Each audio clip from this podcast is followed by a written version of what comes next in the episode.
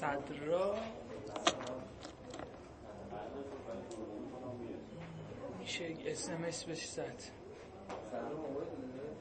آره صدرا. ببین توی آنها فقط من موبایل نشم که گرفتم. غیر من فکر همه. بشریت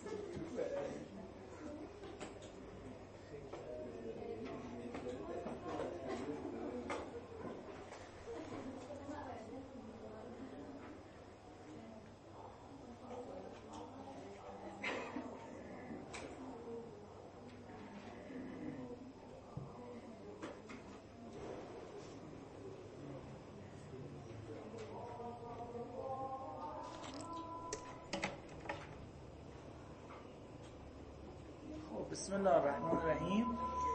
مقالطه سی و یکم. سین پیتر فداکا بود دست شکر تو. پتروس بود. معلوم شد درسام خوب نخوندم اون دهقان فداکار بود مجید جان ها؟ بله. ارز کنم که مقالطه سی و یکم مقالطه یالا نکته انحرافیه. درسته سی و یکم دیگه درسته؟ در این مقالطه که رایجم هست این مقالطه در جاییه که فردی ادعایی رو مطرح می‌کنه به تعبیر دیگه مقالطه مقام دفاعه نه مقالطه مقام نقد گفتیم که دو نوع مقالطه داریم حداقل. یه مقال... مقالطه نکته انحرافی مقالطه سی و یکم. گفتیم یه مقالطات مقام دفاع داریم یعنی در مقام دفاع از یه ادعا مقالطه رخ میده. یه مقالطات مقام نقد داریم. یه, یه موقع در مقام نقد سخنی یکی مقالطه می‌کنیم. یادتونه مثلا از مقالطات مقام نقد چی بود؟ اینکه دلیل کسی رد کنید فکر کنید ضرورتا ادعاشو رد کردی اون شد مقالطات مقام نقد. اما این بحثی که الان داریم می‌کنیم از جمله مقالطات مقام دفاع. دفاع از ادعا.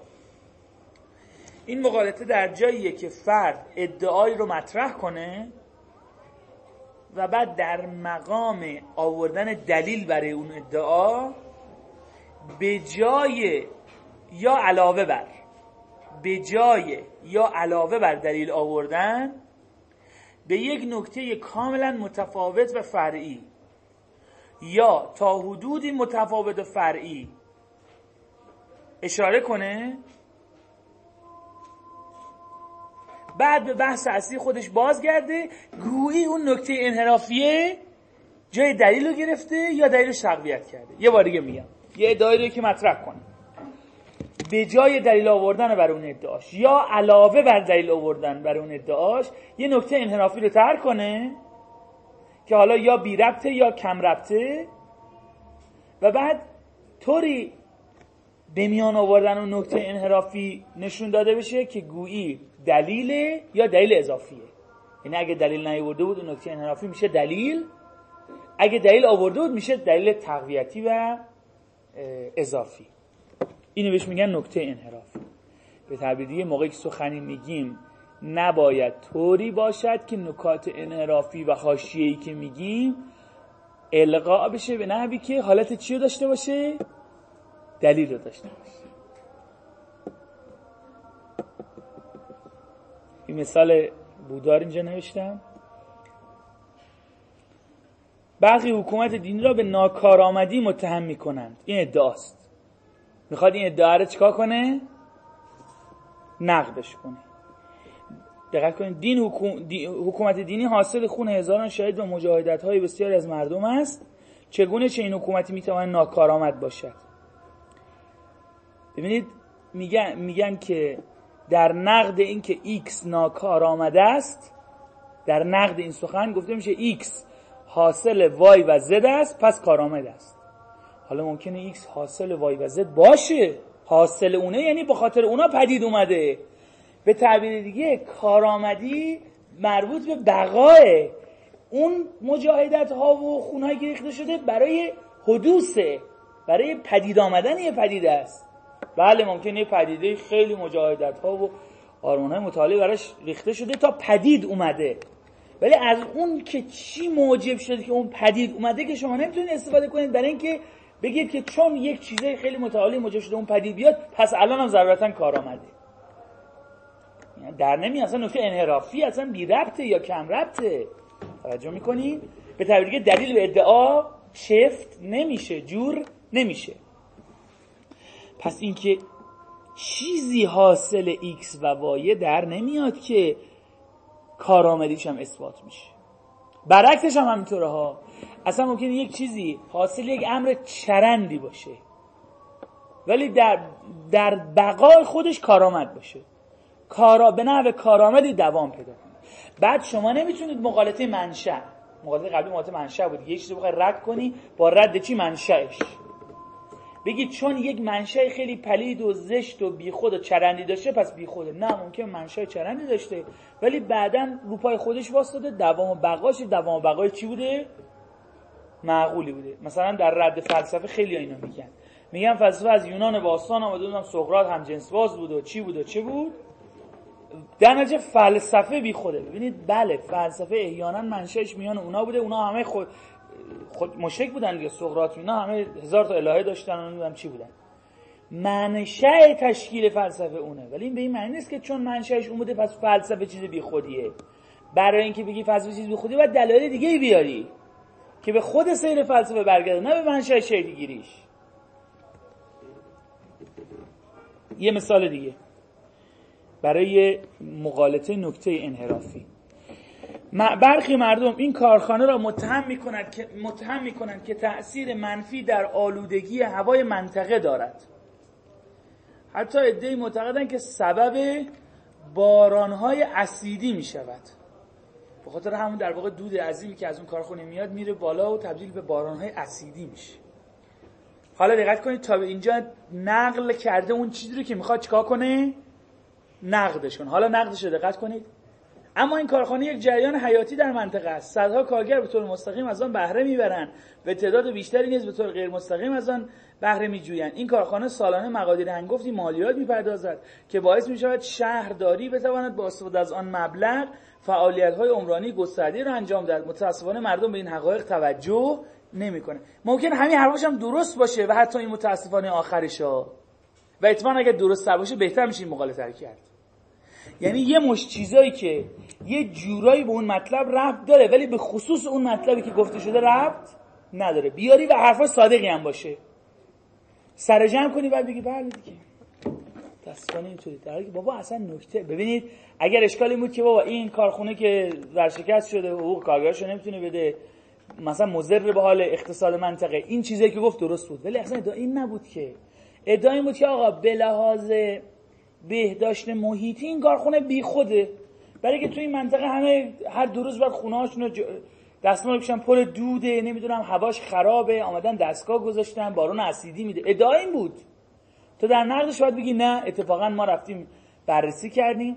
دیدیم که حضور شما عرض کنم که خیلی هم مزر نیست. نمی‌دونم ما هدایت کردیم. دستگاه گشتیم که بادش بره اون اینا رو بگی. اگه حرفای درستی باشه و صادق باشه میشه پاسخ به اون ادعا. ولی یه نکات دیگه ای رو گفتی در مورد اون کارخونه که تازه اگه صادق باشه ربط نداره.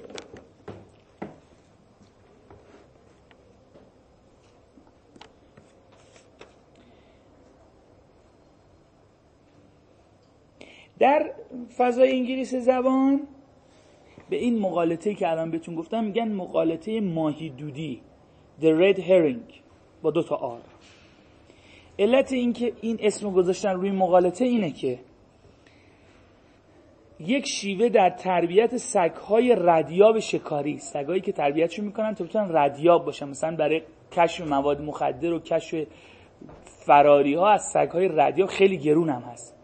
و همچنین برای حفاظت الان حفاظت رئیس جمهوری هم اخیرا یک دو سال قبل خریده بود اینجور سگا که خیلی سگای فوق العاده یعنی کوچکترین بمبی ممبی چیزی باشه نوعی تربیت شدن که تشخیص میدن. برای تربیت اونا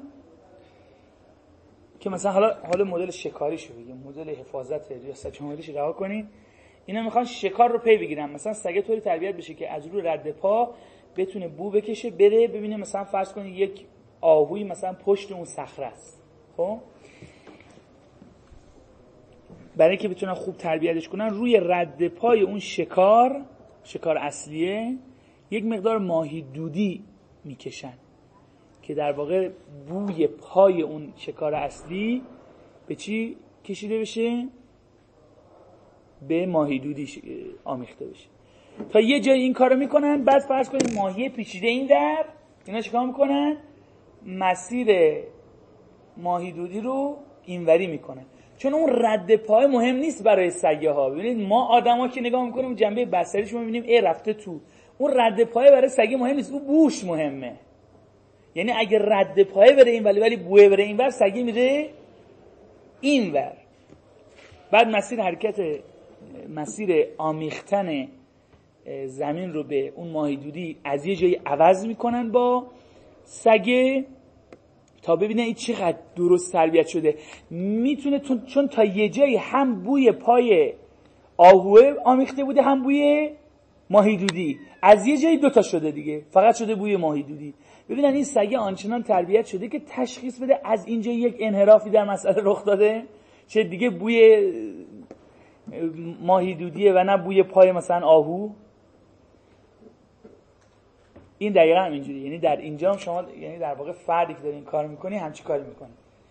یه ادعایی رو مطرح می‌کنه. بعد حالا در اتفاقا در صورت جالبتره که یه دلیلی هم که بخوره مطلب بیاره یعنی تا اونجا هم بوی پای شکار هم بوی ماهی دودی دودی از یه جا به بعد دیگه نکشه انحرافی بگه که بگه مثلا ما یک دلیل دو پشته و قوی آوردیم. اینا در واقع نکته انحرافیه و خیلی بد دقت خیلی هم رخ میده. توجه می‌کنیم خیلی وقتا هم آگاهانه رخ نمیده زمنانه خب خب این پایان مقالطه به تعبیر فرنگی مایدودی و به تعبیر ما نکته انحرافی. و اما مقالطه سی و دوم مقالطه توسل به معنای تحت و لفظیه. مقالطه توسل به معنای تحت و لفظی در جاییه که فرد از کلماتی استفاده می‌کنه که اون کلمات دارای دو معنای متعارف و رایج عادی و از طرف دیگه یک معنای دیگه یه تحت و لفظیه. یعنی واژه‌ای به کار می‌بره که دو جور معنا دارن. یه معنای تحت و لفظی و رایج عادی یک عذر می‌خوام یک معنای رایج عادی که در عرف به کار میره و از طرف دیگه یک معنای تحت و لفظی. یعنی معنایی که از رو واژه‌اش در میاد تو دیکشنری و معجم و لغتنامه چک کنی. اونا رو می‌بینی یه معنای اینجوری داره و یک معنای چی داره در واقع در عرف همین معنای دیگه. خب اون وقت اگر این واژه به صورت مطلق به کار بره یعنی چه به صورت مطلق؟ یعنی قیدی نزنه یا شرایط بیان کلام طوری نباشه که معلوم کنه منظور معنای تحت لفظی اون واژه است یا معنای متعارف اون واژه. اینو به کار می‌بره خب؟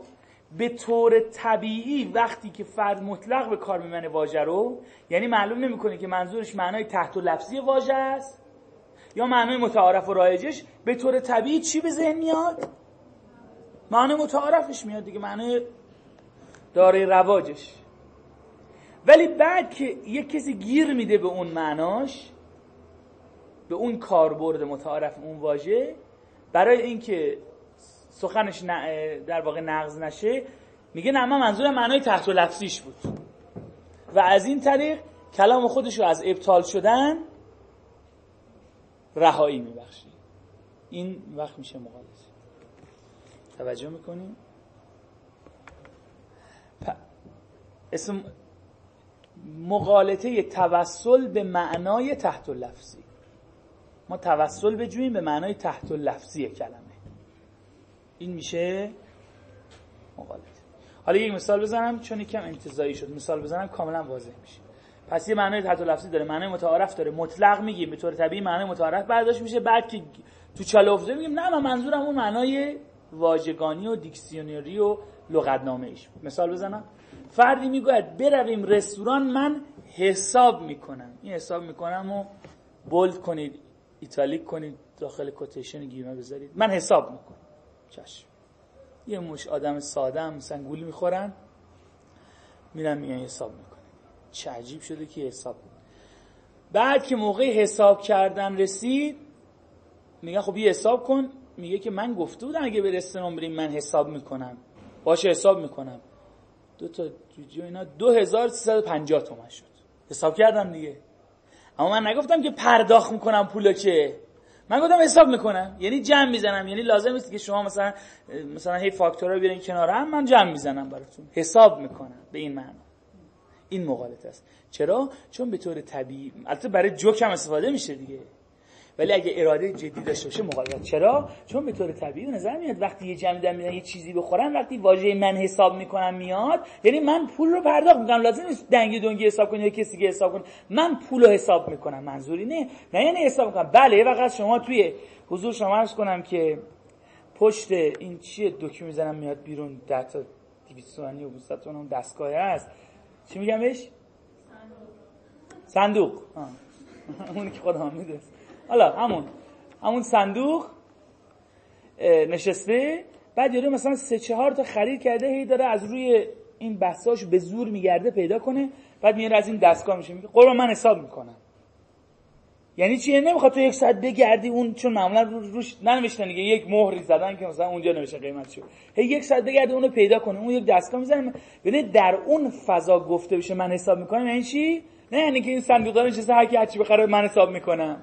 یعنی که من محاسبه می‌کنم چقدر میشه. شما خودتون رو زحمت نندازید. پس من حساب می‌کنم خیلی وقتا معناشو از چی می‌گیره؟ به اصطلاح فرنگی از کانتکست از بستری که کلام در اون چی میشه؟ گفته میشه. خب حالا اگر شما در اون بستری که دارید اون واژه رو میگید حواستون هستی که چون عالمید به اون زبان دیگه و به کانتکست زبان یعنی بستر و بافتی که زبان داره در اون ادا میشه. اگر وقتی اون واژه میگید با توجه به بافت متوجه بشید که برداشت متعارف چیه. ولی بعد که گیر افتاده بگید نه من منظورم یک چیزی بود که خارج از اون بافته این مقالطه است. مقالطه توسل به معنای تحت لفظ.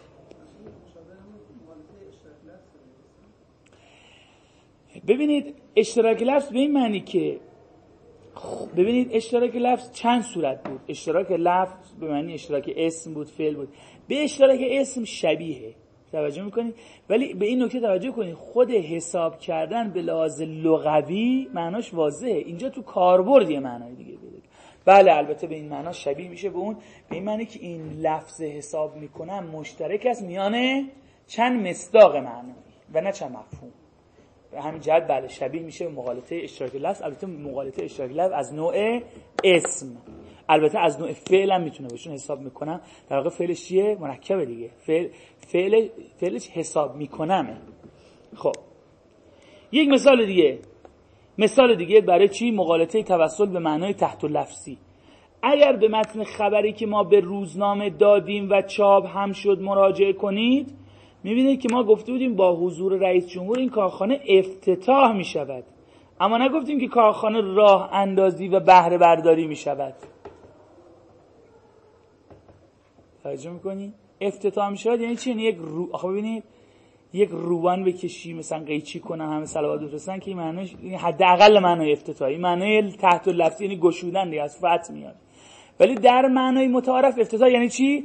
یعنی کارخونه پنج ساله داره ساخته میشه حالا کامل شده رو کاریاش هم کردن زیرکاریاش هم رنگ هم کردن جاده هم آسفالت کردن همه جا مرتب کردن. فقط به عنوان یک نکته تشریفاتی در شمور یا هر مقام دیگه بیاد یه روبان ببره یه پرده بکشه مثلا یه لو یاد بود سنگین رو پرده بکشه و صلوات مثلا عکس بگیرن و هیچ. نه یعنی که هیچ کارش نشده هنوز نه دستگاهاش آوردن. مثلا فرض کنید مترو مشهد افتتاح می‌شود. خب این به معنی لغوی کلمه. بله یعنی گشوده می‌شود. یعنی میان روبا رو می‌برن. توجه می‌کنین این تو در معنای متعارف یعنی در عرف زبانی وقتی میگه افتتاح یعنی دیگه فردا صبح می‌تونی بری. حالا فردا صبحش نه پس فردا صبح دیگه می‌تونی مترو بری سوار چی توجه می‌کنی؟ معنیش اینه دیگه. ولی خب از این معنا تخطی یعنی چه مغالطه نظری؟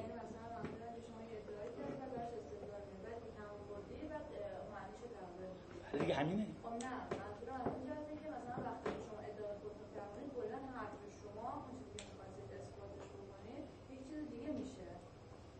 دیگه ولی ولی اولی که اینو گفتی نه. ببینید درسته یه چیز دیگه میشه ولی از اول نمی‌خواستید اونو بگید یا حداقل واژه هایی که گفتید اونو نمیرسونده در متفاهم چون افراد تو مخ سخنگوینده که نیستن. افراد رو از روی قراردادهای زبانی ببینید ما از روی قراردادهای زبانی حرف هم دیگه رو می‌فهمیم دیگه. ما که تو نیت فرد نیستیم که. فرد اگه اون قراردادهای زبانی رو به دقت رعایت نکنه گول می‌زنه دیگران رو. و یا از دیگران گول می‌خوره اگه دیگران رعایت نکنن و اون متوجه نشه. خیلی وقتا اینجوریه.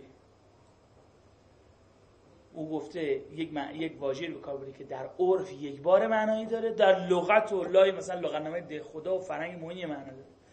بعد که دیده داره گیر میفته در واقع معنا رو چی می‌کنه؟ عوض می‌کنه لایه معنایی می‌کشه در بله خب بله عرض کردیم. ما خدمت شما عرض کردیم که این مقالطات جنبه اخلاقی دارن. یعنی اینجوری نیست که فقط یه علمی باشه به نام منطق. اصلا چیز داره بار اخلاقی داره. یعنی ما اخلاقا ملزم به عدم ارتکاب آگاهانه و خواسته و دانسته مقالطاتیم بله. یعنی چون کلاس مفصل اخلاق نیست رو جنبه اخلاقیش تاکید نمی کنیم ولی بسیاری اگر نگم همه یه این مقالطات بار اخلاقی داره.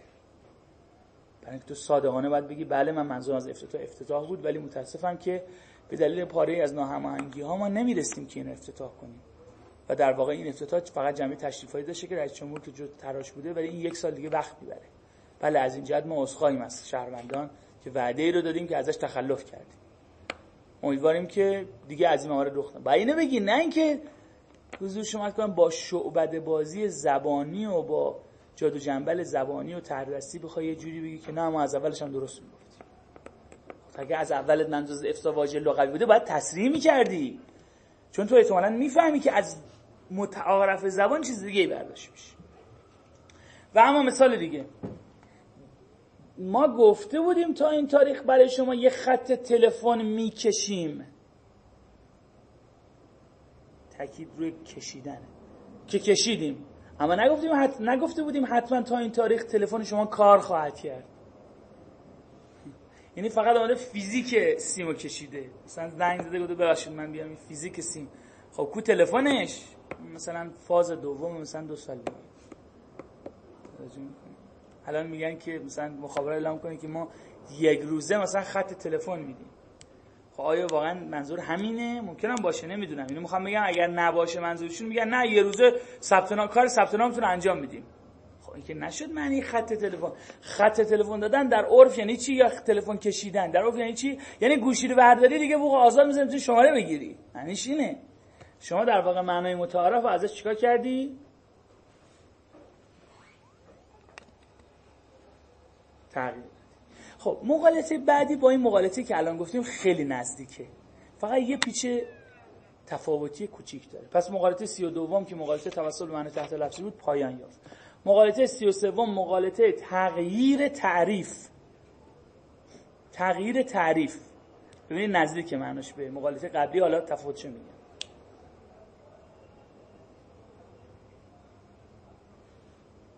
این مقالطه کجا رخ میده؟ در جای رخ میده که فرد برای توجیه اظهارات خود یعنی مقالطه مقام دفاعی برای توجیه اظهارات خود هنگام برخورد یه ادعای کرده. هنگام برخورد با موارد نقض و خلاف ادعاش معنای کلماتش رو به نفع خودش تغییر بده. این خیلی رخ میده. فرد ادعای کرده. بعد با مثال نقض مواجه شده. برای اینکه مثال نقض بگه که به نظریه من وارد نیست چیکار می‌کنه؟ نظریهش رو معنای کلماتش رو به نفع خودش تغییر میده.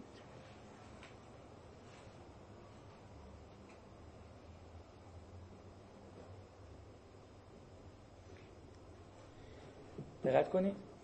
فرد الف به فرد ب میگه که شما هیچ تجربه در مدیریت ندارید.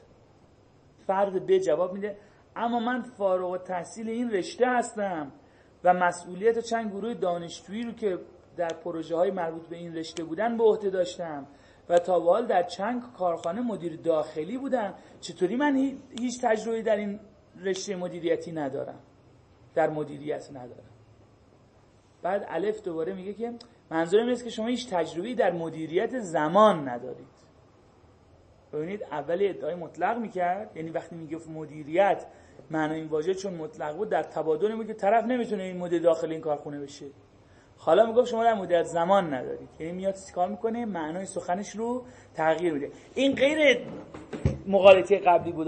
در مقالطه قبلی طرف به معنای تحت و لفظی عقب نشینی می‌کرد. ولی در اینجا به یک تفسیر دیگه از اون واژه که ضرورتا در واقع معنی تحت و لفظی نیست عقب نشینی می‌کنه توجه می‌کنی؟ چون داخل معنای تحت لفظی مدیریت که زمان نیست که. دو تا تلقی. یه تلقی مطلق یعنی در هیچ زمینه ای یه تفسیر دیگه که بعد که با مثال نقض مواجه میشه عقب نشینی می‌کنه اینه مدیریت زمان.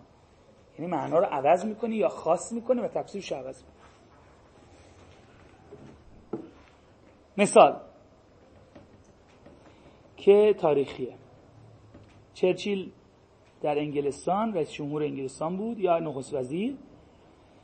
نقد شد دیگه وقتی چرچیل و حزب او حاکمیت انگلستان را در دست داشتن در یک انتخابات فرعی و میان ای چرچیل ادعا کرده بود که حزب ما پیروز می شود اما اتفاقا در آن انتخابات حزب چرچیل رأی نیاورد. چرچیل در جواب خبرنگاران گفته بود من ادعا کردم که ما در انتخابات پیروز می‌شویم و الان هم می‌گویم که پیروز شده ایم. کدام پیروزی از این بالاتر که قدرت ما به حدی برسد که به مخالفان خود حق سخن گفتن به اجازه آزادی و فعالیت بدهیم؟ پس ما پیروز شده ایم جون امت حالا که شکست خوردی میگی ما لیبرالیم ما دموکراتیم حقوق اقلیت و مانند اینا. مثل شاه که کتابی نوشته به فرانسه در فرانسه. حالا که شکست خورده و حالا که بیرونش کردن حالا میگه بله حقوق آزادی های اقلیت طرفداری من کشتن تا اونم کار اشتباهی کردن کشتن. ولی تو دیگه بهت نمیاد این حرف. توجه می‌کنی؟ حرفت حرف درستیه ولی از نظر اخلاقی تو مجاز نیستی حرف بزنی. یعنی می‌خوام مقالطه نکنم. یعنی اگه بگم چون شاه این چون شاه صلاحیت گفتن این حرف نداره پس حرفش کاذبه میشه مقالطه. ولی اگه بگم گرچه حرفش ممکنه صادق باشه ولی تو صلاحیت اخلاقی زدن حرف نداری. جناب چرچیل حالا رأی نیاوردی؟ حالا میگی بله این اینه عدالت و دموکراسی. حالا این که هیچی این که اصلا نکته فرعی بحث ما بود. نکته اصلیش اینه که برادر جان به طور طبیعی وقتی گفته میشه پیروزی پیروزی یعنی چی؟ یعنی حزب من میشه رأی رو بیاره. یعنی اگه 10 تا کرسی داره 8 تاشو ببره. 6 تاشو ببره 7 تاشو ببره. فوق فوقش 5 تاشو ببره. ولی شما که همش سه کرسی برده این چیشو پیروزیه؟ من دیگه نه من منظورم این بود که به آنچنان قدرتی برسیم خود دفعه بگو ما همیشه پیروزیم دیگه. خب بگو اینو می‌خواستم بگم. اینم بگی خب میشه شعار. ببین اگه از اول بگی ما همیشه پیروزیم افراد این حرفو جدی نمیگم. میگه خب داره شعار میده. ولی وقتی میگه ما در این انتخابات برنده می‌شویم افراد می‌فهمن داره یه چیزی از جنس پیش بینی میگن خب جدیتر می‌گیره دیگه. یعنی حرف شعاری نیست. و اونو میگم بعد که یه وقتی که اوضاعش خرابه به برداشت شعارگونه از واژه پیروزی عقب نشینیم. یک معنی از معانی واژه پیروزی چیه؟ برنده شدن در انتخاباته هیچ کدام معنی تحت لفظی نیست یعنی مقالط قبلی نیست. در مقالط قبلی به معنای تحت لفظی عقب نشینی می‌کرد. در اینجا پیروز شدن هر دو معنی متعارف داره. چه اون معنای پیش بینیش معنی متعارفشه و چه معنای اجازه دادن به مخالف. فقط یه جا یه جوری گفته که در عرف کردن منظور اون معنای متعارف شماره اوله که چیه؟ پیش بینی این که ما از ده تا بیش از پنج تا کرسی رو می‌بریم. بعد که دیگه کم آورده به یک معنای متعارف دیگه از واژه پیروز شدن عقب نشینی کرده که چیه؟ که ما همیشه پیروزیم. چه ببریم چه نبریم. چرا؟ چون بردیم که بردیم نبردیم انقدر قوی هستیم که مخالفان اجازه دادیم. نمیگه اینقدر ضعیفیم رأی نیاوردیم. میگه انقدر قویم که مخالفانمون اجازه دادیم. بروز و نمود پیدا کنه این میشه مقالطه در واقع تغییر تعریف و ویراج دادن از یک معنای متعارف واژه به یک معنای متعارف دیگر همون واژه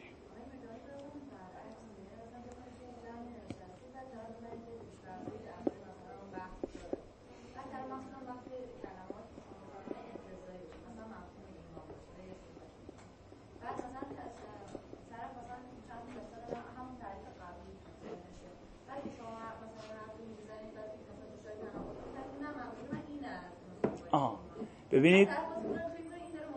آها آها. نکته خوبیش ببینید به تعبیر دیگه ضرورتا مقالطه نیست که من واژه ایمان رو به کار ببرم اما معنای دیگری اراده بکنم. اما توجه داشته باشید برای پرهیز از این مقالطه چه مقالطه شماره قبلی توسط من تعطیلات چه این مقالطه این تغییر تعریف چیکار باید کرد؟ این کارو باید کرد که اگر علم دارید به این که وقتی این واژه رو به کار می‌برید معنای خاصی رو اراده می‌کنید بلافاصله تصریح کنید. من وقتی میگم منظورم از ایمان منظور ایمان دینی نیست. تصریح کنید. حتی بالاتر از این می‌خوام بگم. حتی موقعی که وقتی واژه ایمان رو به کار می‌برید اون رو در همون معنای متعارف به کار می‌برید بازم بگید منظور من از ایمان اینه. چرا؟ چون از کجا معلوم شما معنای متعارف واژه رو درست فهمیده باشید. شما اصلا واژه رو تعریف کنید. واژه های کلیدی رو در تعریف چه حتی فکر کنید که همه می‌دونن این معنی چه همه نمی‌دونن. از این از توهما نگی فکر کنید مثلا این واژه‌ای که میگیم معناشو می‌دونیم. خیلی وقتا نمی‌دونیم. چرا؟ چون معنای اینا فکر کنیم که دانستن معنای یک واژه یعنی همون چیزی که تو مدرسه رفتیم آب بابا نه ما از واژگان تجارب شخصی داریم. و اون تجارب شخصی هم در اون معنایی که برای اون واژه قائلیم تاثیر می‌ذاره. گیرم هممون فارسیدونیم می‌دونیم آب یعنی چی نون یعنی چی کشور یعنی چی حکومت یعنی چی خوبی حالا چون هر چی واژه انتزاعی تر بشه زمان تر میشه ها. یعنی جایی بعد تعریف کنی بیشتره ولی حالا من می‌خوام بگم تو عینیات هم همینطوره. کسی که برادرش تو دریا غرق شده مرده وقتی میگید واژه آب اون معنای لغویش که یکیم همه با هم. مگه اینکه زبان بلد نباشه کسی فارسی بلد نباشه. ولی اون تجربه که پشت اون واژگانی مساوی نیست. و اون تجربه فکر نکنید یک فایل جداست معنی لغویش جداست. اینا همه با هم چیه؟ دالون داره ربط داره. توجه می‌کنین؟ ولی آب برای کسی که قهرمان شنای کشوره اصلا این معنی دیگه ای داره. تعبیر دیگه می‌خوام شما بگم. اسب برای یک نقاش حیوانات. که وقتی اسب میشه می‌دیدیم پیچیدگی های ازولانی این اسب این یارش همچی دقیق کشیده. برای یک حضور شما از کنم تربیت کننده اسب های مسابقه. دو برای یک جانور شناس یکی نیست اسب. گرچه اسب واجه شکیه اینا یعنی در واقع یک جهان جهانهای متفاوتی دارن نسبت به این هست نقاش پرورش دهنده اسب شکاری و جانور شناس لذا خیلی وقتا باید به این نکته توجه داشته باشیم که اصلا در سر یک موضوع اختلاف نظر داریم در حالی که اصلا نمی‌دونیم دقیقا در مورد چی اختلاف نظر داریم. چرا؟ چون واژگانی که به کار می‌بریم که واژه مشترک میگیم x رو که من قبول دارم. نه من x رو قبول دارم. اون از x1 داره سخن میگه تو از x2 داری سخن میگی. یعنی اون داره از یه طیف خاص اون واژه سخن میگه. تو داری از یه طیف خاص دیگه اون داره از طیف پررنگی صحبت می‌کنه. تو داری از طیف کمرنگی صحبت می‌کنی. بعضی تو طیف تو انقدر کمرنگی که اصلا از اون واژه خارجه. یا در آستانه خروجه. به خاطر همین بهتر این است برای عدم ارتکاب این مقالطه واژگان کلیدی رو که در سخنان میگه معنی کنیم. خاطر همون که دیدی اهل دقیق نظر اگه سخن میگم میگن مرادم از اون واژه اینه و نه اون. منظورم اینه نه اون. گمان نشود که منظور من آن است بلکه این است. اینا کمک می‌کنه که ما بتونیم از ارتکاب مقالطه خودداری کنیم. خب.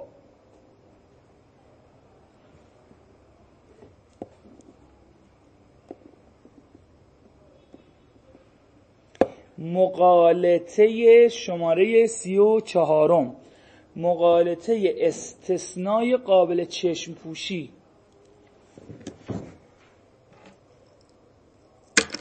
مقالطه استثنای قابل چشم پوشی؟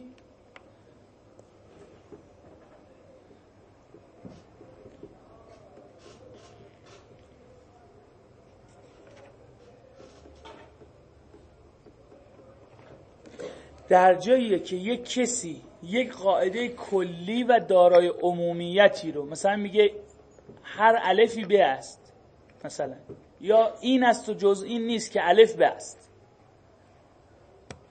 یک قاعده ای رو به صورت کلی و دارای عمومیت ادعا می‌کنه. بله دیروز آقای داشتم توی ماشین می آمدم آقای حسن لعینپور داشت در رادیو صحبت می‌کرد. برای اعضای آموزش پرورش. بعدشون می‌گفت که این چیزایی که ما لابلای احادیثمون داریم در مورد نظام تربیتی در شرق و غرب عالم که بگردید در هیچ نظام تربیتی پیدا نمیشه. کنید یک بحث دو جور و دو فاکتو گفتیم. خاطرتون هست؟ گفتیم دو فاکتو یعنی امر ناظر به واقع دو جور البته معنی بالفعل هم هست. تو انگلیسی میگن دو فاکتو معنی بالفعل. به معنی ناظر به واقع ما میگیم چون می‌خوایم فلسفی تر. یک امر دو فاکتو داریم و هم یک امر دو جور. دو جور یعنی ناظر به حکم و داوری.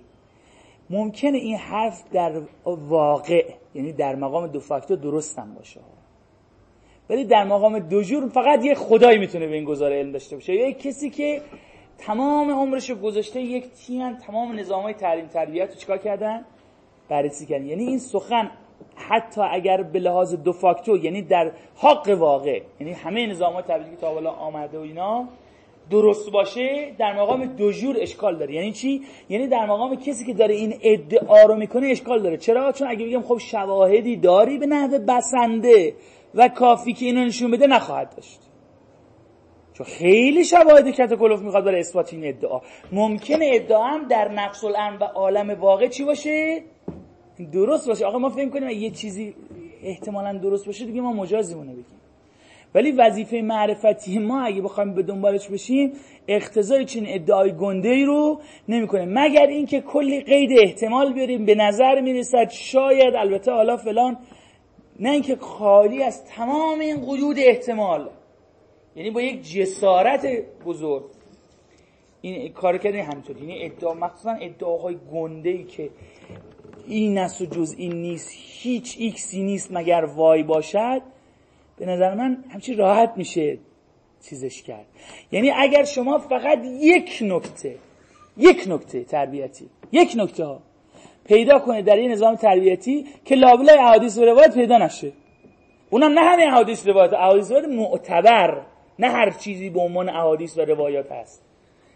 آخه ممکن خب ما وقتی میگیم ها معتبر نیست میگیم چرنده. لا ولی همین احادیث که سند احادیث ها البته غلطه. لا ولی حدیث ها یا احادیثی که سندشون اصلا جعلیه بعضی چیزای خیلی خوب است شما می‌دونید این الطهارت من الایمان که پشت دفتر چلبرگ که یک کبوتری هست که از چینگش یه دونه مهر تصویر گرفته دیدین؟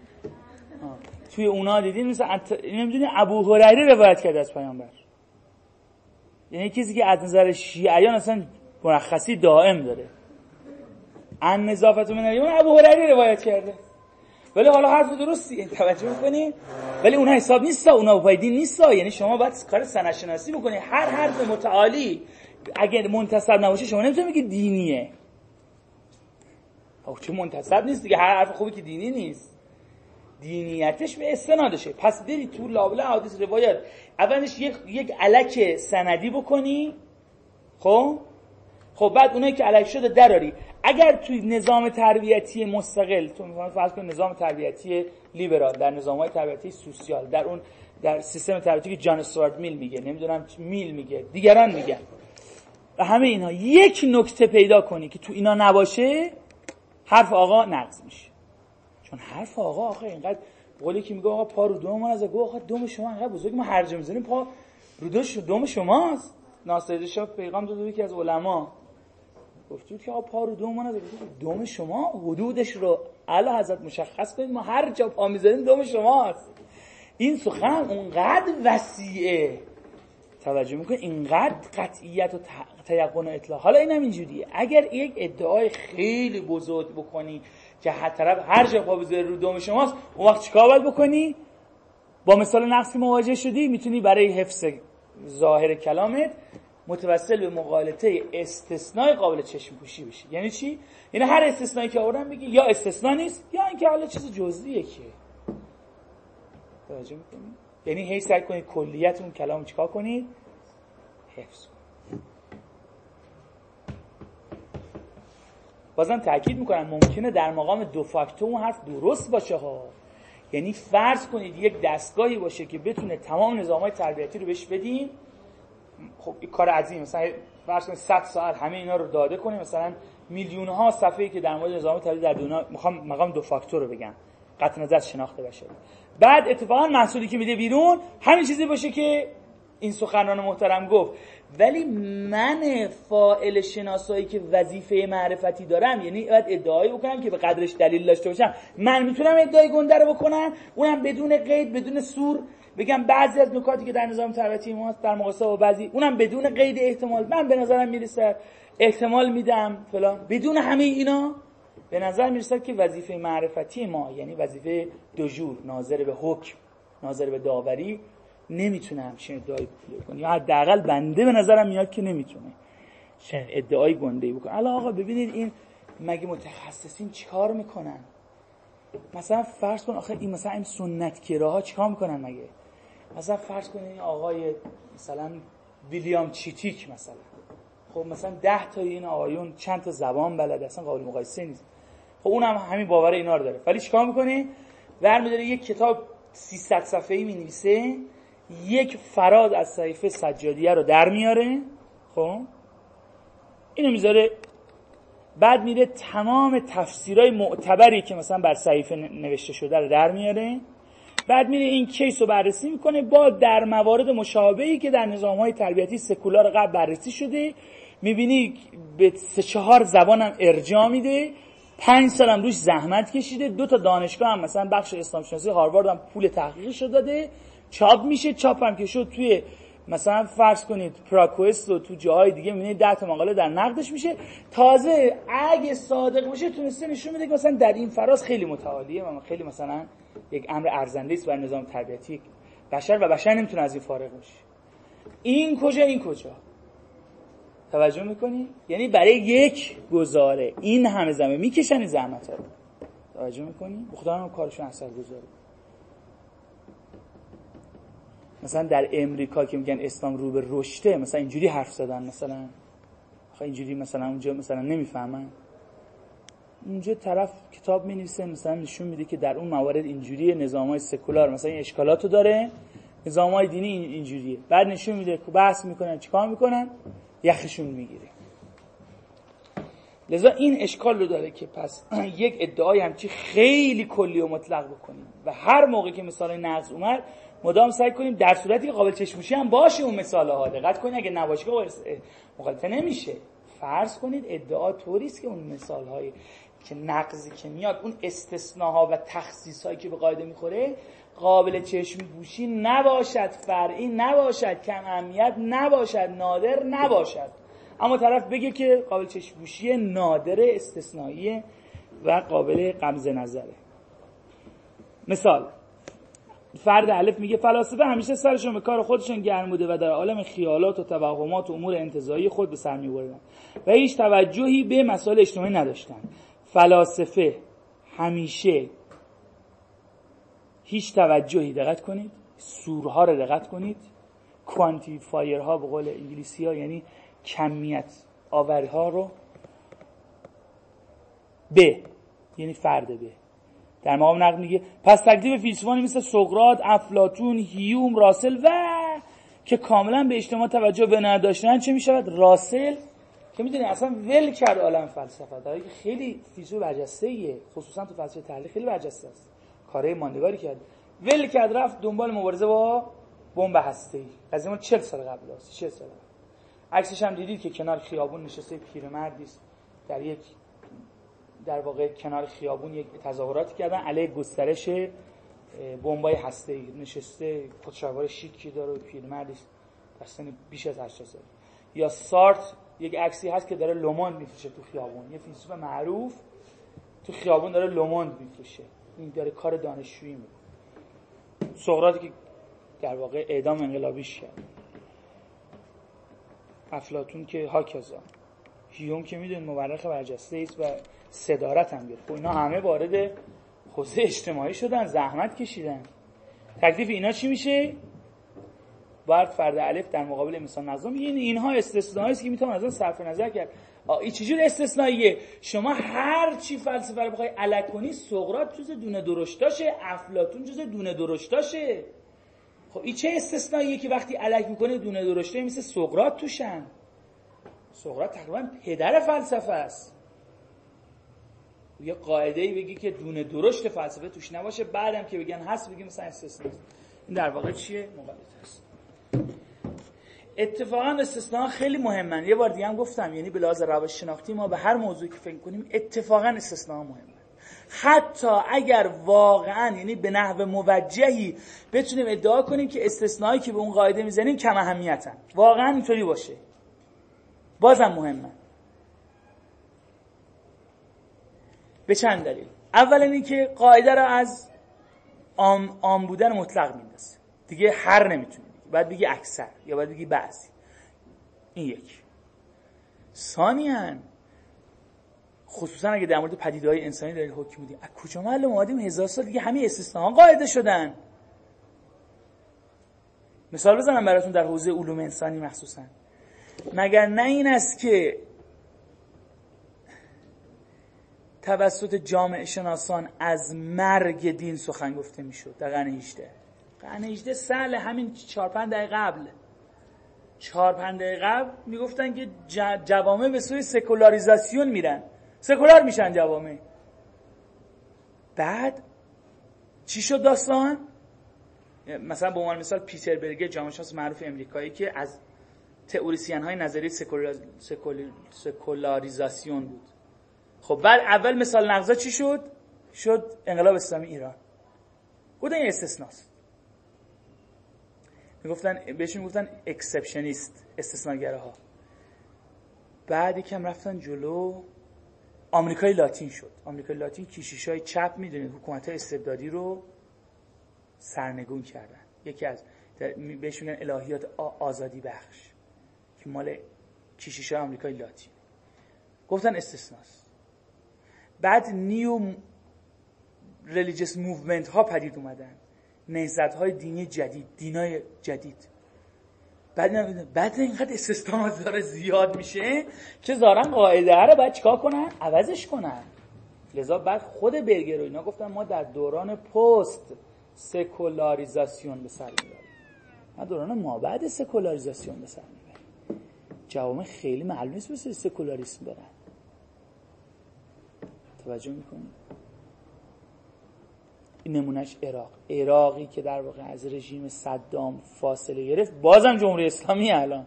فقط جمهوری اسلامی عراقه افغانستان که می‌دونی جمهوری اسلامیه. جمهوری اسلامی افغانستان یعنی در واقع امریکا با حمله به افغانستان به عراق دو تا جمهوری اسلامی پدید آورده.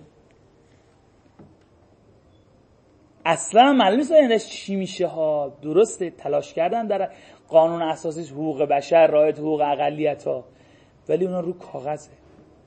الان افغانستان به کنوانسیون منع کلیه اشکال تبعیض علیه زنان پیوسته. ما دور آقای خاتمی می‌خواستیم بپیوندیم که بعد علما نذاشتن و چیزو نشد.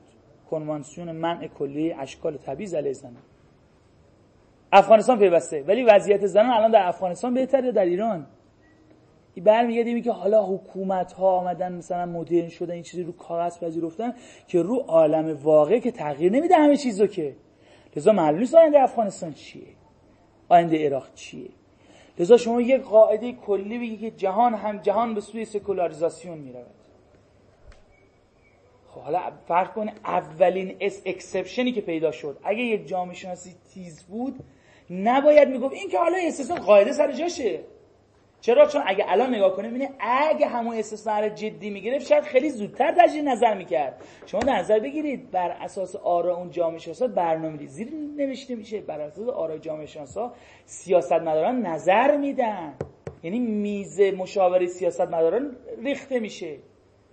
خب اگر شما سریع استثمار رو در نظر بگیرید و اینقدر سنسورات حساس باشه نسبت به استثناء که هنوز گسترده نشده اونا رو رصد کنی. و ببینید نه این استثناء یه جوریست که ممکنه در گسترده لذا استثناء مهم. و به لحاظ روش شناختی در خور تعمل در هر قاعده ای که ما قاعده میبندیم. مثلا پیش نمیریم اگه قاعده ببندیم. این نمی‌تونیم فقط از طریق مشاهده مورد جزئی.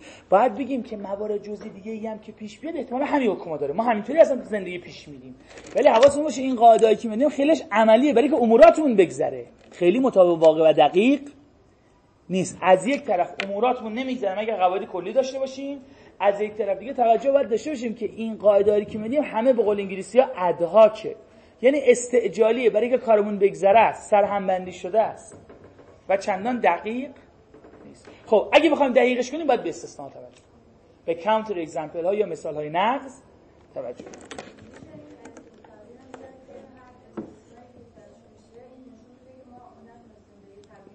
بله بله. همین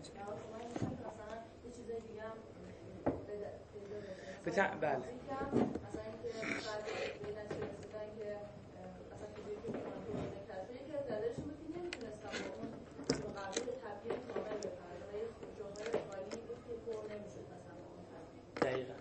همینطور یعنی همیشه وقتی یه قاعده میبندیم باید به مثال های نقص حساس باشیم. چون خیلی وقت ممکن اصلا قاعده ای ما غلط باشه. حتی اگر درست باشه استثناء خصوصا یه استثناء جامعه جامعه انسانی باشن که اراده و اختیار داشته باشن ممکنه مسیر بحث رو و اما مقالطه بعدی مقالطه سی و پنجم مقالطه خودت هم اسم مقالطه از مقالطه خودت هم. این مقالطه کجاست؟ این مقالطه وقتی به کار میده که شخص به فرد دیگری اعتراض کنه و خطایی رو به او متذکر بشه. فرد الف فرد بگه آقا چه کاری داری می‌کنی؟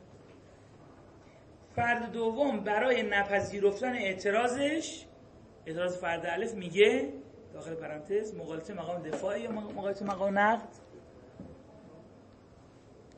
مقالطه مقام دفاع. البته مقالطه مقام نقد باز از اون طرف می‌تونه مقالطه مقام نقد باشه. فردی که داره میگه مقالطه مقام دفاع شخص دوم برای نپذیرفتن اعتراض فرد الف میگه خودت هم همین خطا رو مرتکب میشی. فرد الف فرد ب اعتراض می‌کنه فرد ب برای نقد و رد اعتراض فرد الف. و دفاع از موضع خودش چی میگه؟ یا خودت هم مرتکب این مقالطه میشی. مرتکب این کار میشی.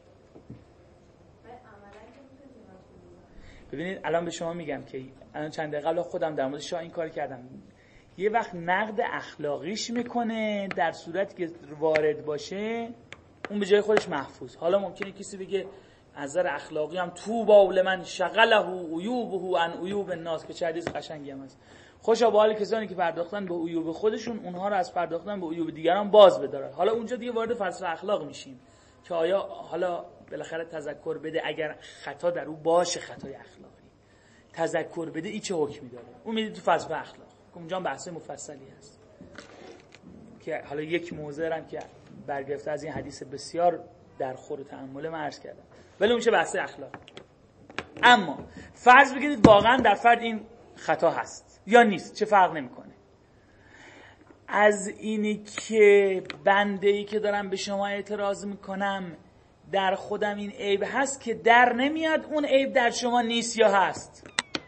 به تعبیر دیگه من از اینی که خود معترض یا اعتراض کننده این عیبو داره نمی‌تونم در بیارم که اشکالش وارد نیست.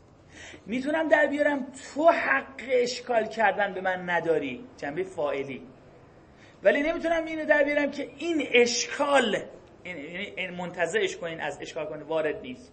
ممکن اشکال وارد باشه. ولی تو حق گفتنشو نشته باشی. حالا چه به چه دلیل؟ به این دلیل که خودت این خطا این خطا رو داری که حالا من باز اونم مطمئن نیستم حاضر ببینید مگه تو فیلم ها ندیدین که یارو میان چشاش شطرنجی می‌کنن میگن آقا تریاک نکشین مثلا بی خوده مثلا فلان. خب الان مگه تریاکی نبوده؟ بگیم تو نمی‌خواد به ما بگی تر اتفاقی که می‌کشه بیشتر محقق که بگه نکش چون بدبخت رفته دیده چیه؟ توجه می‌کنی؟ یعنی من خیلی این آخر کلیشه شده که مثلا خب شما خود اشکال اتفاقا چون هست میگم نکن. یعنی معلوم نیست که اگه یک کسی اشکالی درش هست محق نباشه در اینی که اون اشکال به دیگران متسکر بشه. و البته باز از اون هم کلیشه شده که اونم باز من درش تردید دارم. و اینکه اگه در کسی یک اشکالی نباشه می‌تونه بگه که این کار نکن. آقا سیگار نکش اون شما تا سیگار اصلا کشیدی؟ اصلا تجربه یادم سیگار خب شاید این بدبخت یه فشارهی بهش میاد که اگه این سیگار نکشه حضور شما شیشه خورد می‌کنه. حالا حداقل سیگار می‌کشید. تو که تو تجربه این آدمی نبودی که بدون این سیگار کشیدنش بر اساس ساخت روانی آدم جلوی چه فجایعی رو می‌گیره؟ خب تو که نمی‌دونی. درسته خودت سیگار نمیشی یه وقت هست میگیم سیگار میشی میگه تو خود سیگار میشی ما حرف نزن. باز اونم معلوم چون اتفاقا سیگار میشم میگم نگش باز از اون ورش هم باز معلوم نیست. یعنی از هر دو طرفش معلوم نیست. بعد کیس به کیس بررسی کرد. قاعده کلی نمیشه داد که اگه من یک چیزی رو مرتکب شدم نمی‌تونم تذکر بدم یا اگه مرتکب نمیشم و پاکیزم می‌تونم تذکر بدم. یه هر دو طرفش من خیال می‌کنم نمیشه قاعده کلی بس.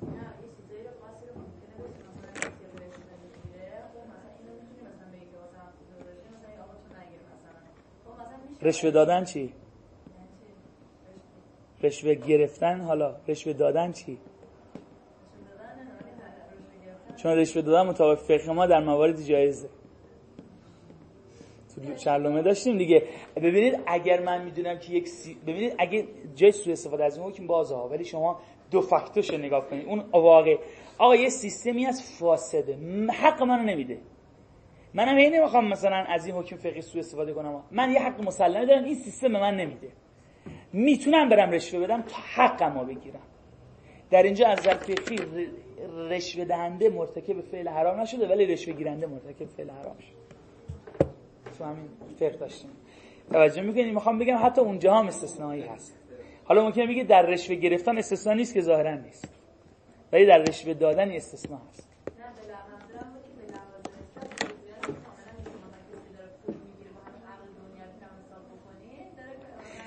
ببینید اگه فرمایش شما درست باشه روی یک کیس مطلقه. من می‌خوام بگم روی همه موارد هم اینطوریه که کسی که مرتکب یه چیزی میشه نمی‌تونه دیگران رو بر حذر بداره و از اون طرف کسی که مرتکب یک چیزی نمیشه بر حقه که دیگران رو بر حذر بداره از ارتکاب اون؟ به نظر من نه.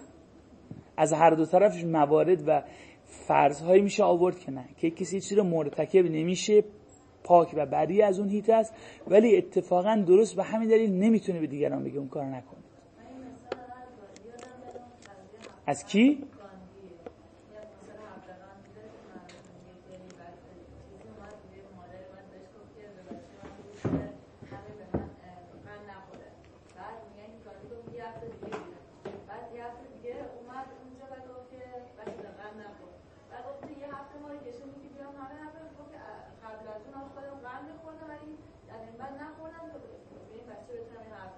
از علی ابن ابی طالب و مشابه همین قضیه. برای پیامبر حالا یکی دو جا تو بحث دینی همین رو داریم. ببینید باز این فرمایش هم ضرورتا نقض کلام من نیست چون من ادعای خیلی قاطعی نکردم. من فقط گفتم به نظرم میاد که همه جاها نمی‌تونیم این دوتا حکم رو بدیم. که از یه طرف اگه یکی یه چیزی رو مرتکب شد نمی‌تونه دیگر رو نهی کنه. و از سوی دیگه اگه یک, یک ساعتی که به نظر بد بود یا واقعا بد بود کسی ازش پاکیزه بود می‌تونه دیگران رو نهی کنه. از هر دو طرفش هم توضیح دادم. مثال اولش اون آقای بود که چشمش شطرنجی می‌کنه که میگه که مثلا نکشیم ما بدبخت میشیم فلان اینا. او واقعا اتفاقا حرفش بیشتر اثر می‌کنه. در حالی که کسی میگه باره بابا حالا خودت مفنگی بودی حالا نیروی انسانی گرفته حالا برای ما اینجا امر نهی می‌کنه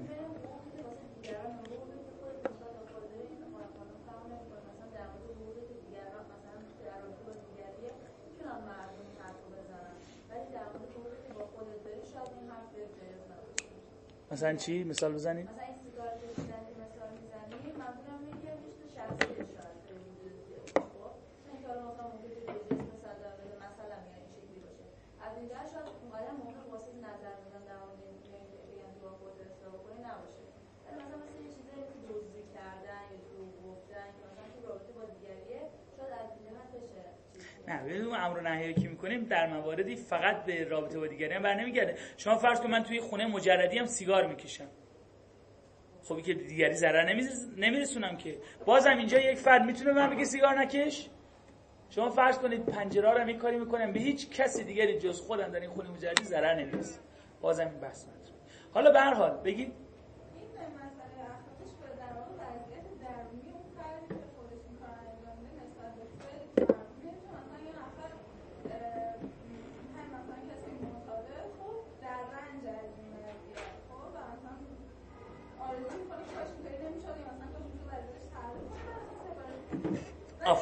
تایید عرض منه.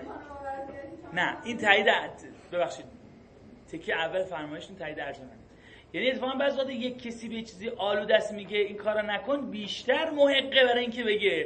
چون خودش چشیده بدبخت می‌بینه چه هیتهیه شما نمی‌تونید حتی نظر اخلاقی ببینید الان بحث ما این بود که پس ببینید بحث ما که مقالطه ای بود این بود که از این که یک کسی خوش یک کار انجام میده و اون کار احیانا خطاست و بعد به ما توصیه می‌کنه که آقا اون کار چیه داره می‌کنی؟ خطاست. در نمیاد که سخنش کاذبه. صدق و کذب اون سخنش ربطی به اینکه خودش آمیخته ای به اون اشکال هست یا نیست نیست. این که بحث منطقی کلمش که به کلاس منطق برمیاد بعد ما یه بحث اخلاقی کردیم. و اون گفتیم از اینکه یه فردی خودش آلوده به یک اشکاله منطقا که در نمیاد که اون اشکالی که به ما می‌کنه قطع خطاست من می‌خوام چیزی بالاتر از اون بگم. می‌خوام بگم ضرورتا اخلاقا هم در نمیاد که اون چیه؟ مستحق اینکه من رو نهی کنه از اون سیته نیست. اینجوری نیست که اخلاقا هم محق نیست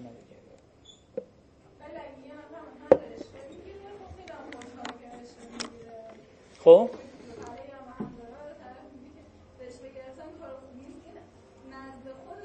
بله اون دیگه چیز میشه. اون از بحث ما خارج.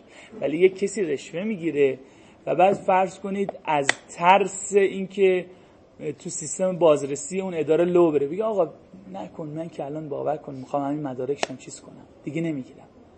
باور کن امروز گیر نرفتم سال دیگه بالاخره این حساب رسی می‌کنم آخر سال. گیر ولش کن. بیخ هر چی جمع کردیم کافی. خب بله این می‌تونه این کارو بکنه. یعنی به نظر میاد که حتی اخلاقا محقه که اینو نهی کنه. حتی اخلاقا ها. چه برسه به اینکه سخنش نظر منطقی هم صدق و کذب. سخن خلاصه آقا صدق و کذب یک سخن رفت به اینکه فرد خودش عامل به اون سخنه. عامل به اون سخن نیست نداره. بله اینکه از نظر روان شناختی تاثیر کلام سخنی که خودش عامل در ما بیشتره و تاثیر سخنی کسی که عامل نیست در ما کمتره اون بحث روانشناسی کلامه. بحث منطقی و من در واقع صدق و کذب کلام چیز دیگه است. خب این همیشه چی؟ مقالطه خودت هم. مثال دول غربی حق دخالت در قضیه زهرا کازمی را ندارن. این از روزنامه یادداشت کرد چرا که خودشان در زندان گوانتانامو و ابو غریب با آزار و اذیت زندانیان پرداختن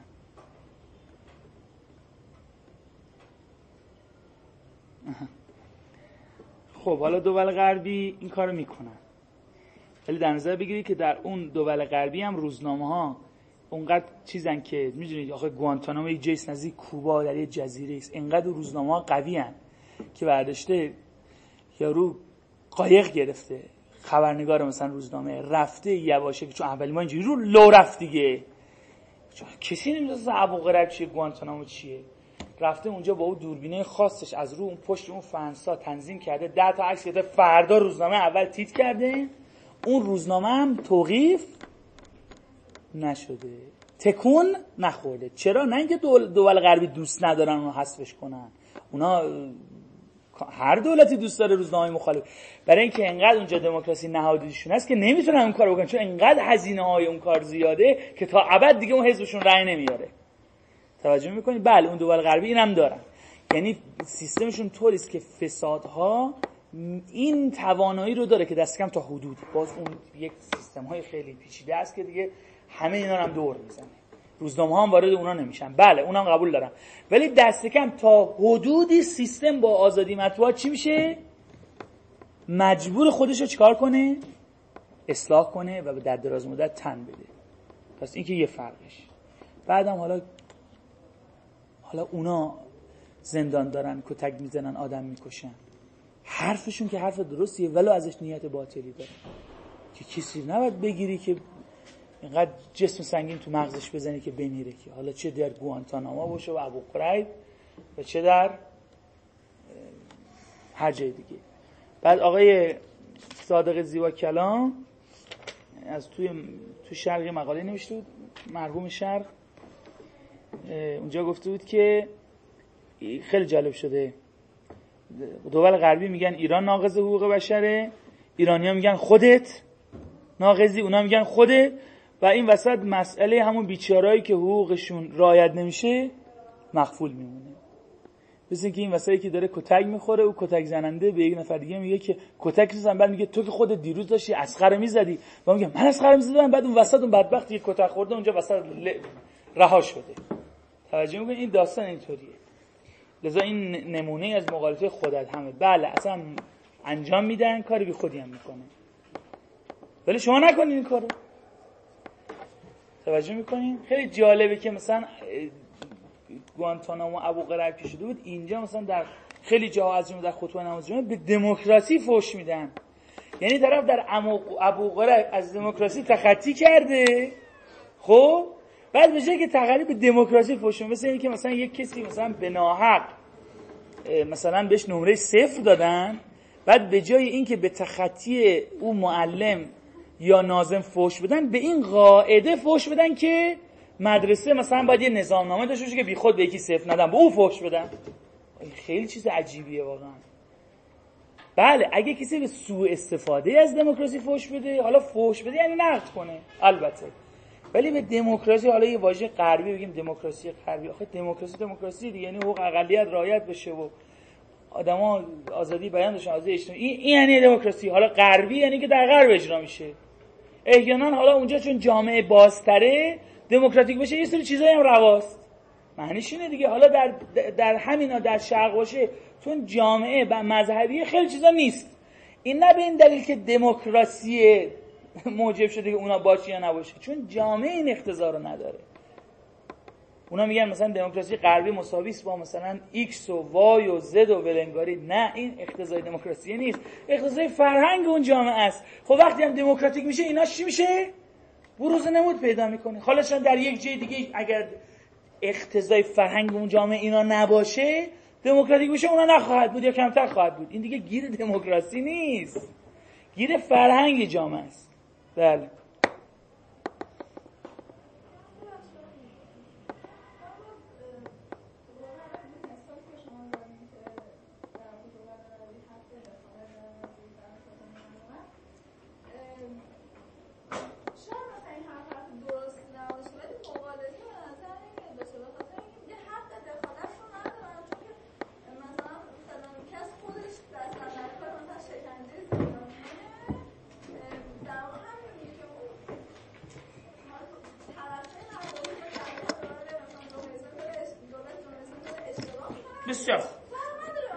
حرف شما درست اگه اینجوری بگن چی؟ اگه اینجوری بگن چی؟ اگر شکنجه کردن مخالفان بده است پس چرا خود غربی ها انجام میدن؟ این چی؟ درست. من منظورم همین بود. این مثالی که نوشتم اون دقیق نیست. راست میگم یعنی منظور من این بوده. الان این مثالی که آوردم شد اخلاقی مسئله. ولی که ما می‌خواستیم منطقی مسئله رو ببینیم. من خودم اصلاح کنم. فقط اینجوری بگیم. اینجوری باید بگیم که اگه شکنجه کردن مخالفان تا سر حد من سر حد من تا من.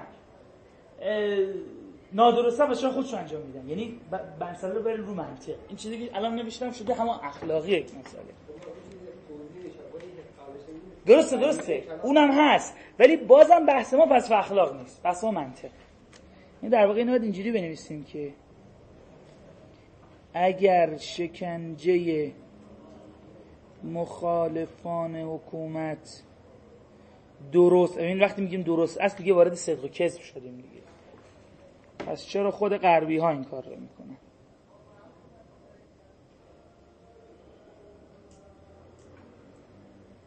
اینجوری مسئله است. غیر از حالا اون بحث اخلاقیش که حالا بحث کردیم اونم به نظر محل است مرحبا ناصر ما. ناصر رفت تلفن و اما نمونه دیگری از این مقالطه.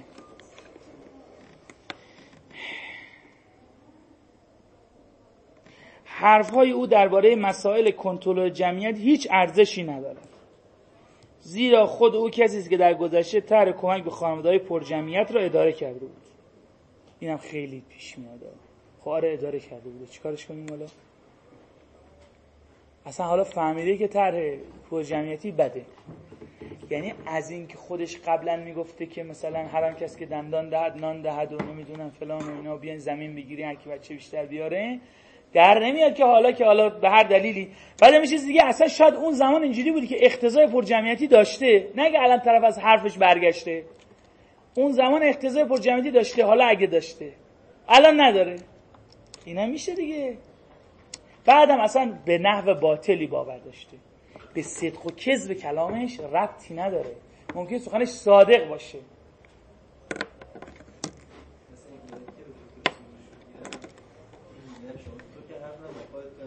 آره حالا تو مثلا حالا اون که در انقلاب فرنگی چجوری بودن اون محل بحثای فراوان شده که آیا استاد اخراج کرده. حالا میگن سکوت کرده در مورد اخراج ها سکوت هم نکرده. به قدر کافی اعتراض نکرده. این به نظر من محرزه. مورد دکتر سروش به قدر کافی اعتراض نکرده. می‌تونست مثلا به نحو انفجاری اعتراض کنه. نکرده. ولی هیچ استاد رو تصفیه نکرده. توجه می‌کنی؟ به تصفیه هیچ استادی هم ظاهرا کمک نکرده. بلکه شواهدی هست که به تصفیه پاری از اساتید رو جلوگیری کرده. نمونهش همین آقای x که خیلی معروف هم است و خیلی هم الان ضد انقلابی شده که حالا با ساواک و x و y ارتباط داشته او رو برگردونده حالا. توجه می‌کنی؟ خب این بدبخت حالا الان اصلا گیرم داشته باشه. گیرم اصلا استاد تصفیه کن بوده. استاد تصفیه چی بوده؟ خب حالا ربطی نداره که حرفش حالا آمده داره مثلا میگه حقوق بشر x هست مثلا آزادی y است این ربطی نداره سخنش کاذبه یا موجه نیست. می‌تونه موجه باشه ولی اینکه خودش خودش خیلی عامل به این سخنان نبوده.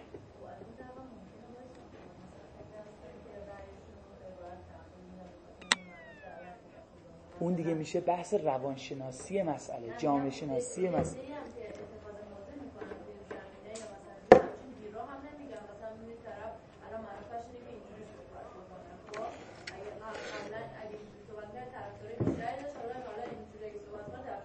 ببینید ممکنه ولی این دیگه به صدق و کذب کلامش بر نمیگرده.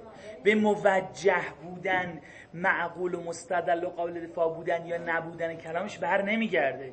اون در واقع به داوری ما در مورد کلامش بر نمیگرده. داوری ما در مورد متکلم برمیگرده اون کسی که اون کلامو ادا این تفکیک رو باید جدی بگیریم. تفکیک کلام از ادا کننده کلام رو باید جدی بگیریم چون منشأ مقالطات بسیاره. این مقالطه شبیه مقالطه انگیزه و انگیخته هم. در مقالطه انگیزه انگیخته همین می‌گفتیم دیگه. انگیخته یعنی محصول کار انگیزه یعنی اون نیت که موجب تولید اون کار. آقا چون شما مثلا چیز هستی؟ قلم به مزد قلم به دست مزدوری حرفت باطله. نه من اصلا قلم به دست مزدورم ولی برای اینکه شما حرفم باطل کنی دو تا حرف صادق زدم. چون اگه مطلقا کاذب بگم شما قبول نمی‌کنی که. باید دو تا توش هم حرف خوب بزنم. صادق بزنه که شما اونا رو باور کنی بعد فکر کنی حرف سوم مثل هموناست بعد بتونم مثلا بقیه شو حالا غیر از اینکه حالا من واقعا هم قلم به دست هستم یا نه اونم هیچی بماند. ولی در نمیاد که سخنم ضرورتا کاذبه چون من قلم به دست مزدورم.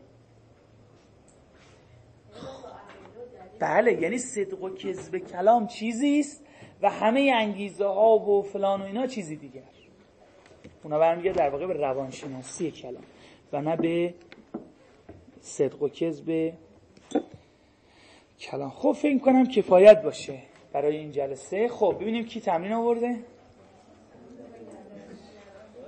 آقای نظری شاید زرنگ این کلاس نوا فقط نه دوستان دیگه میارم فقط علی زیاد میاره.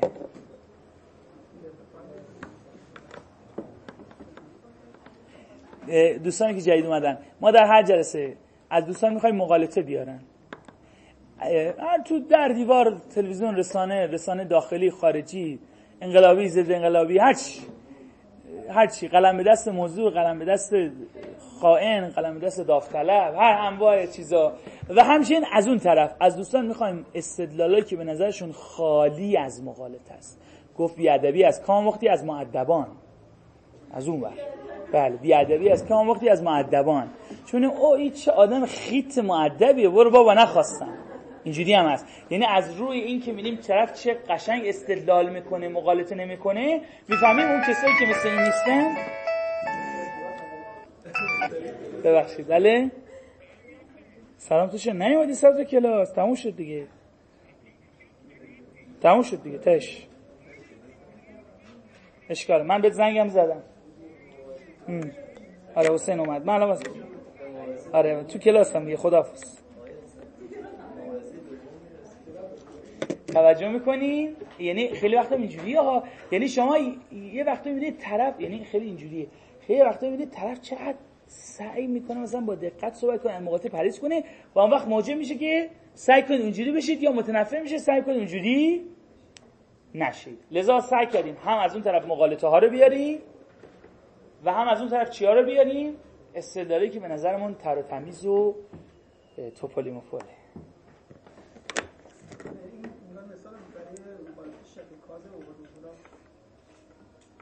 من به خدا باور دارم و چرا؟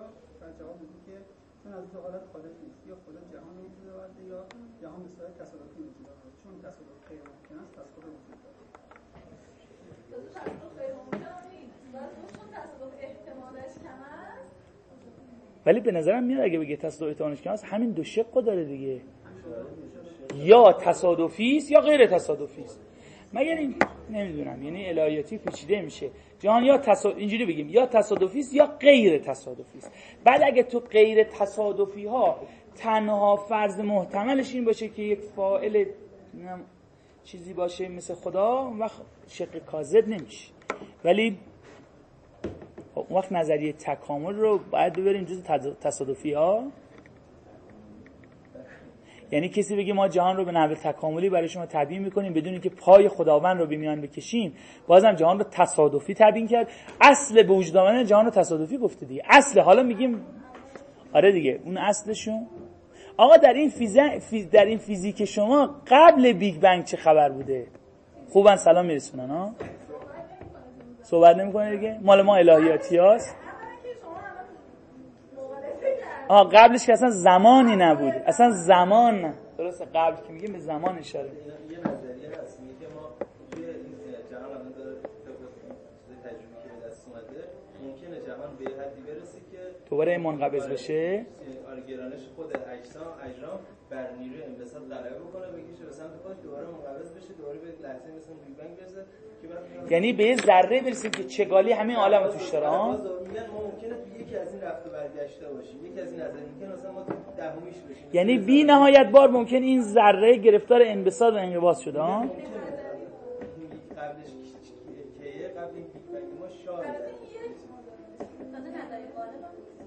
این زمان تاریخچه زبان هاوکینگ رو من دو سه بار دست گرفتم خوندم چند تا ترجمه داره درسته؟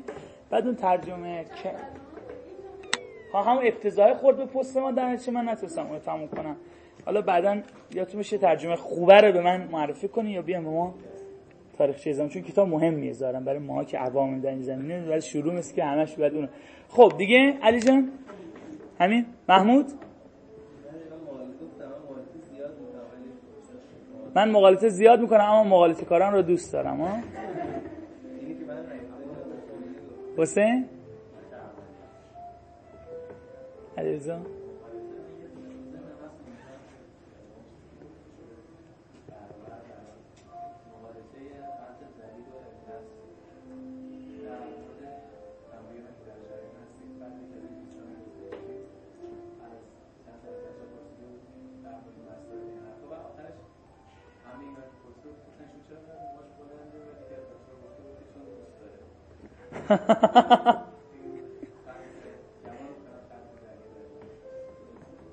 می‌تونی توضیح بدید چرا؟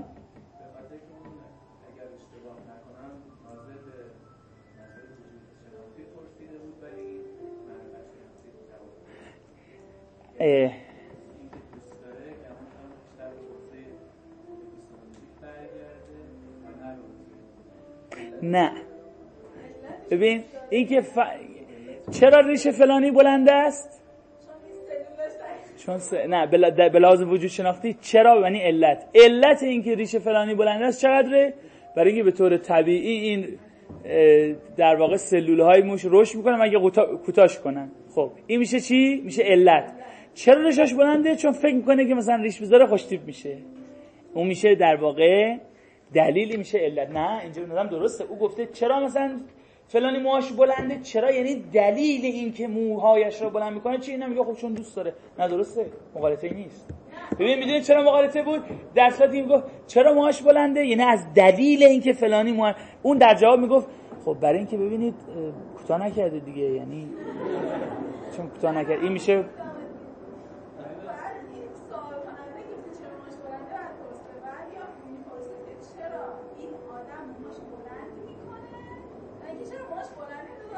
خانم چرا موهاش بلنده؟ در زبان محاوره ای به دلیل ابهامی که هم میشه از توش در آورد که علت این که رشته های مویش بلند است همون برداشت میشه کرد و همین که به چه دلیل طرف موهاش رو بلند می‌ذاره. اگه این ابهام نداشت که البته ببینید خیلی جاها همین ابهام آمیز و ژله بودن زبان موجب میشه که یه جا ما علت بفهمیم یه جا دلیل بفهمیم. ولی نه اینجا مغالطه نیست. یعنی در واقع اون از این عبارت چون گزینش شده گزینش که نمی‌خواد بره مثلا چیز دیگه بپرسه. او داشته از به چه دلیل فرد موهاش رو بلند کرده؟ ساگه دوست داره. ولی البته باز یک جور دیگه مقالط است به این صورت که میگن یک یارو پزشک قلابی رفته بود. یه جایی گفته بود که چرا این بچه ما کره؟ میگه والا من حساب کردم که علش اینه که چون گوشاش نمیشنوه. خب این که همون شد که دیگه. به تعبیری اون میگه چرا موهاش بلنده؟ در واقع داره می‌پرسه. یعنی یک مقالطه دیگه است. و اون مقالطه در واقع هیچ یعنی هیچی نگفته دیگه. مصادره مطلوب کرده. که میگه او در واقع داره می‌رسه به چه دلیل این آقا دوست دارد که قیافش توی باشه؟ او هم گفته چون دوست دارد. یه مقالطه دیگه مقالطه یعنی خواسته ویراج بده دیگه. آره مقالطه است ولی خوشکال نداره در گزینش. مهدی؟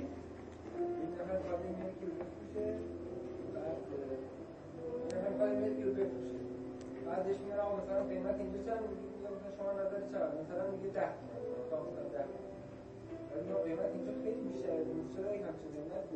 قیمت اینجا چند شما نظر چقدر مثلا میگه 10 تومن مثلا 10 ولی ما قیمت اینجا خیلی بیشتره چرا این همچین قیمت ولی کسی توانایی خرید بیشتری رو نداره.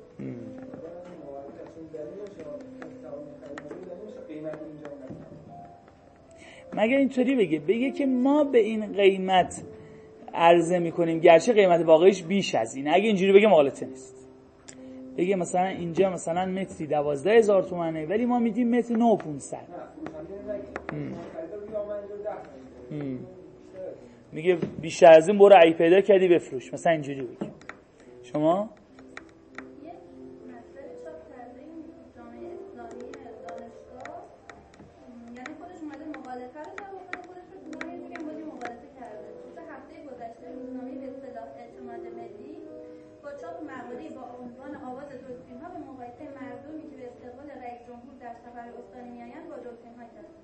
مدیر علی نجات نویسنده این مقاله با اشاره به دوربین های در پارک دوربین های کیش بروسن نگرمی داشته میشن تا بعد از انجام حرکت موزون محقق داده شود مردمی که در سفرهای استانی به استقبال رئیس جمهور میآیند را به این دوربین تشبیه کرد که از فرط نیاز در این استقبال بالا و پایین میپرد و احمدی نژاد برایشان دست تکان می‌دهد و نمایشان را دریافت می‌کند.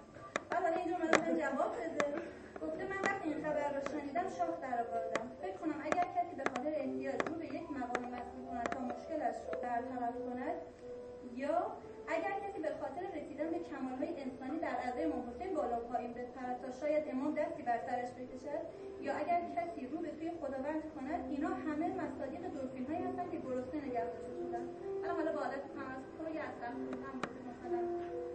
من خودم هم بارها کاریکاتور نکردم ولی بازم به یه چیزایی اونجوری که من برداشت کردم داره میگه بله اینا اتفاقا دلفین های گرسنه. ولی کی گفته اگه آدم دلفین های گرسنه باشه بده؟ یه جمله که مثل کسی که در عزاداری امام حسین بالا با میپره یعنی تشنه معنویات. ولی کی گفته بده؟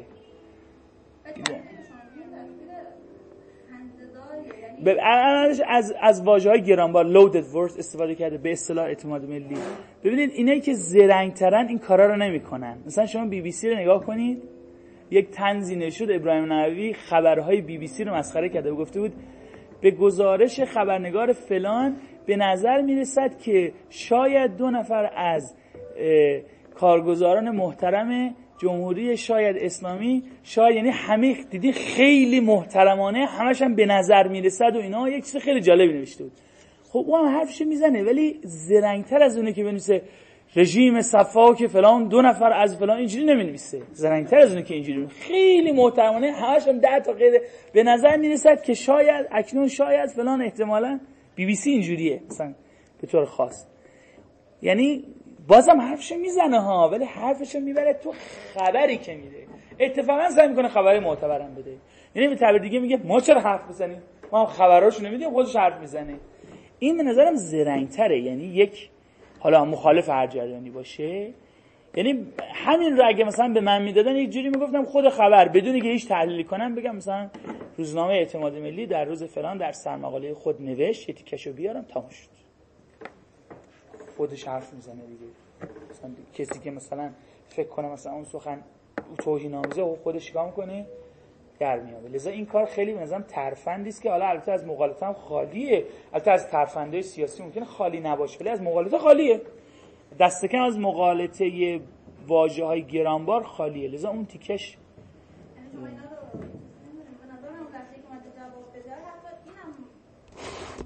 ببینید او گفته که بله اینا تشنن نمی‌دونم نیازمندم ولی کی گفته بده؟ در واقع این رو گفته. من این برداشت کردم. حالا آیا می‌تونه مغالطه باشه؟ ممکن. خب دیگه شما؟ هر چهارتا شدتون رفته؟ خب شما؟ مغالطه هستم. شما؟ نه شما؟ آه بگو. ما با بانو سوار تاکسی شدیم. بعد اون یک روزی بود که یک پشه های احمقانه می آمدن میشستن که می‌زدی هم خونش میریخت. بعد سوار تاکسی شدیم یارو دو تا پنجره جلوش باز بود. بعد خیلی هم گرم بود اون یادتون خیلی دمناک بود. ما خواستیم پنجره عقب بدیم پایین دو تا پنجره پایین هم بالا بود.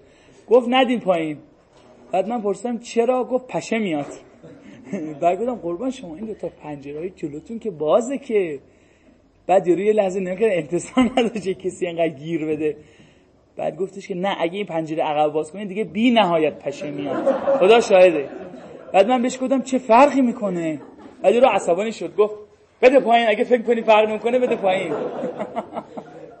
بی نهایت. بعد لحظه که گفت بی نهایت من یاد این فیلم علمی تخیل افتادم توی محفظه بسته یه دفعه مگس میان انقدر زیاد میشه که پر سیاه میشه از مگس. من دقیقا همچین تصویر از این فیلم علمی تخیل تو ذهنم چون واژه بی‌نهایت همچین باری داره دیگه. چون اگه بی‌نهایت یعنی اونقدر پشه وارد میشه که این ماشین رو میپکونه. چون جا نداره بی‌نهایت معنیش اینه دیگه. بی‌نهایت. یه همچین تصویر سریع تصویرش تو ذهنم اومد که خب خانم زهرا عربی مغالطه هستین ها؟ معلفی مغالطه ای چیزی استادای حقوق اساسی اون استادتون هست. استرالیا درس خونده آقای کیه؟ خاجویه کیه؟ مغالطه نمی‌کنه؟ گوش نمیدین ها؟ خب شما؟ استادای داروسازی این بر شما؟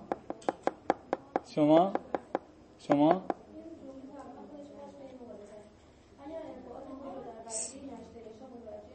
اگه دوباره بخونی یواشتر؟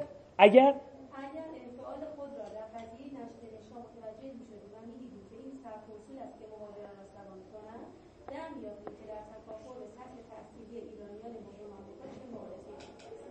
خب چیه مقالدش؟ پس یه بار دیگه آرومتر بخونید اگر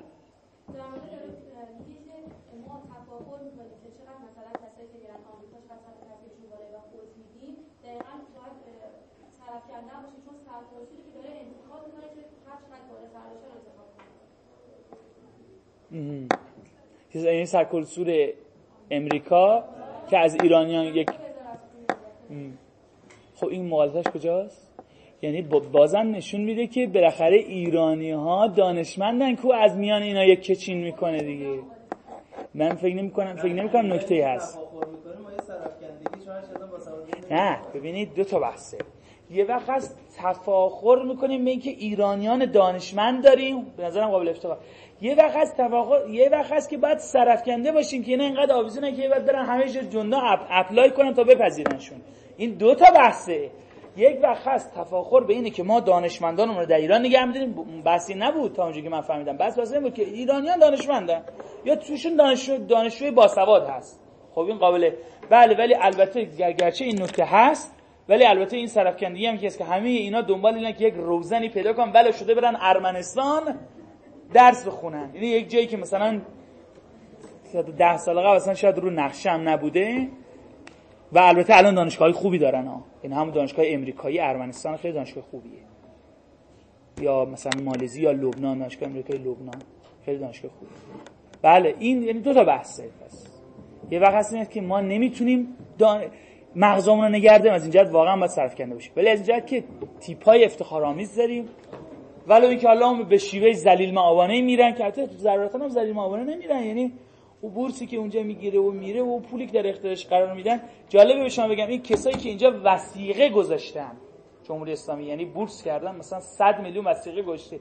رفته اونجا رفته اونجا. بعد با خودش حساب کرده که من 5 سال 5 سال اینجا حقوق بگیرم پول همون چون وسیقه رو برای این گرفتم که نخی داشته باشه که برگرده دیگه. برنگشته چرا؟ چون حساب کرده که 5 سال من اینجا کار کنم پول همون وسیقه در میاد. جهنم. مثلا ورش دادم. زیاد بشیم از این موارد بخاطر الانم وزارت علوم وسیقه حل خیلی بالاتر برده. میگم من اونجا میمونم 10 سال حالا 5 سال نه 10 سال 15 سال. کسایی داشتیم مثلا اول انقلاب مثلا 7000 تومان وسیقه گشته حالا مثلا 20 30 سال رفتم 7000 تومان چیزی نشده الان دیگه. حالا بردارم مثلا. توجه می‌کنین خب. دیگه